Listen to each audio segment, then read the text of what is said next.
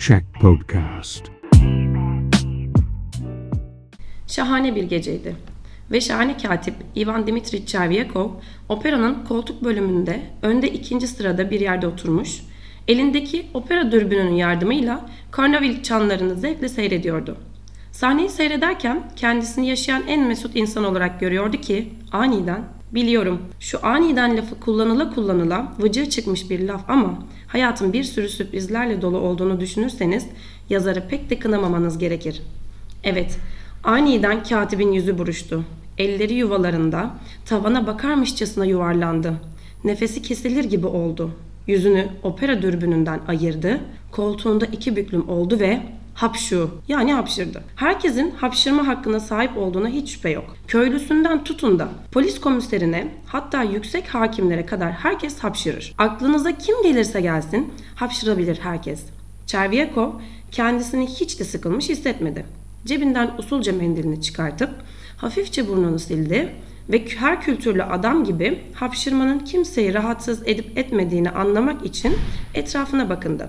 Ve işte o zaman utancından yerin dibine geçti. Zira tam önündeki koltukta oturan ufacık ihtiyar bir adam titiz bir şekilde dazlak kafasını ve ensesini eldiveniyle siliyor ve aynı zamanda bir şey mırıldanıyordu. Çervyakov ihtiyar adamı tanıdı. Ulaştırma Bakanı emekli General Brajilov. Eyvah adamın üzerine hapşırdım diyerek Çervyakov dehşetle irkildi.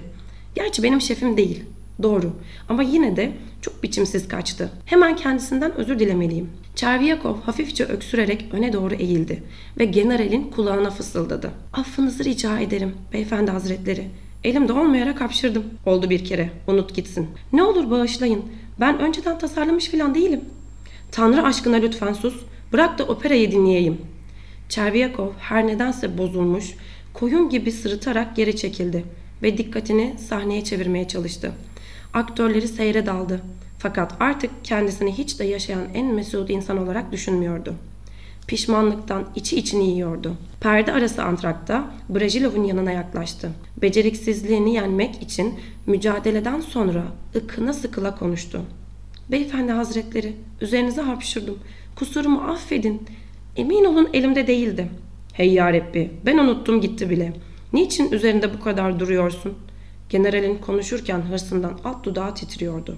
Bir de unuttuğunu söylüyor. Halbuki gözlerinden belli ki unutmamış diye Çervyakov düşündü ve şüpheli şüpheli generalden tarafa baktı. Benimle konuşmak bile istemiyor. Ona elimde olmadan hapşırdığımı, hapşırmanın bir tabiat kanunu olduğunu açıklamam lazım. Yoksa üzerine tükürmek için hapşırdığımı sanabilir.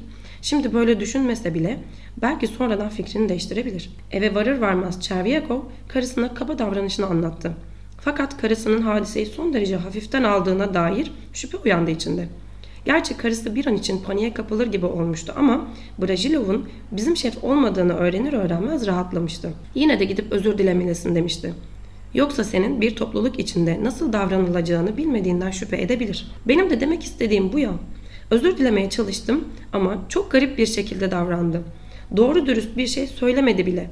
Zaten fazla konuşmaya da vakti yoktu. Ertesi günü Çervyakov yeni yaptırdığı resmi elbisesini giydi, saç tıraşı oldu ve kaba davranışını izah etmek üzere Brejilov'u görmeye gitti. Generalin kabul salonu ziyaretçilerle doluydu. Generalin kendisi de oradaydı ve dilek sahiplerini masası başında kabul ediyordu. Birkaç kişinin isteklerini dinledikten sonra kuyrukta sıra bekleyen Çerviyakov'la göz göze geldi. Dün akşam Arcady Opera'da hatırladığınız üzere beyefendi hazretleri diyerek katip söze başladı. Ben şey hapşırdım ve şey kazara sizin üzerinize. Affınızı rica. Hey tanrım bu ne saçmalık dedi general ve hemen arkasından size ne gibi yardımda bulunabilirim diye sorarak kuyrukta bekleyen ziyaretçilerden birine seslendi. Beni dinlemeye bile tenezzül etmiyor diye düşünen Çervyakov sapsarı kesildi. Demek bana kızgın. Bunu böyle bırakamam. Kendisini açıklamam lazım. Son ziyaretçiyi de kabul edip dinledikten sonra general hususi apartmanına doğru gitmek üzere yola çıktı. Çervyakov arkasından bir müddet takip ettikten sonra yaklaştı ve kekeleyerek mırıldandı. Affedersiniz beyefendi hazretleri. Son derece pişmanlık duyan kalbim beni sizi tekrar rahatsız etmeye mecbur bıraktı. Beyefendi hazretleri. General sanki neredeyse ağlayacakmış gibi acı acı bakındı. ve elinin tersiyle git başımdan der gibi bir işaret yaptı. Siz benimle alay ediyorsunuz beyefendi dedi. Kapıyı hızla yüzüne çarparcasına kapattı. Alay etmek mi? diye Çerviyakov kendi kendine düşündü. Bunda alay edilecek ne var? Sözüm ona bir de general olacak. Anlamıyor mu? Pekala öyleyse.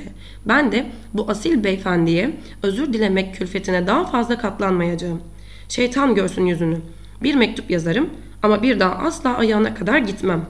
İşte söz veriyorum. Asla. Çerviyakov evine dönerken böyle düşünüyordu. Fakat eve dönünce mektup dahi yazmadı. Düşündü, düşündü ve bir türlü yazacak bir şey bulamadı. En sonunda ertesi günü generalin evine gidip bu işi kökünden halletmeye karar verdi. Dün sizi rahatsız etmemin sebebi beyefendi hazretleri diye söze başladı. Generalin sorgu dolu bakışları üzerine dikilmiş devam etti. Sizinle alay etmek değildi beyefendi hazretlerinin sandığı gibi. Buraya gelişimin sebebi sizi hapşırmamla rahatsız etmemden dolayı özür dilemekti. Sizinle alay etmek bahsine gelince böyle bir şeyi asla aklımdan dahi geçirmem efendim. Ne cesaretle böyle bir küstahlıkta bulunabilirim. Hem eğer herkesle alay etmeye kalkışsak kimsenin kimseye hükmetmeyi kalmaz. Ne cesaretle böyle bir küstahlıkta bulunabilirim. Bilhassa büyüklerimiz için. Defol şuradan diye general havlar gibi haykırdı. Hırsından mosmor kesilmiş, zangır zangır titriyordu. Korkudan eli ayağına tutulmuş olan Çerviyakov ne dediniz efendim diye fısıldayabildi. General hızla ayağını yere vurarak defol diye tekrardan haykırdı. Çerviyakov sanki içinde bir şey kopmuş gibi hissetti. Arka arkaya kapıya doğru giderken ne gözü bir şey gördü ne de kulağı bir şey işitti. Sokağa çıktı. Sanki makineyle kurulmuş gibi yürüyerek eve geldi. Yeni yaptırdığı resmi elbiselerinin içinde yatağın üzerine uzandı ve öldü.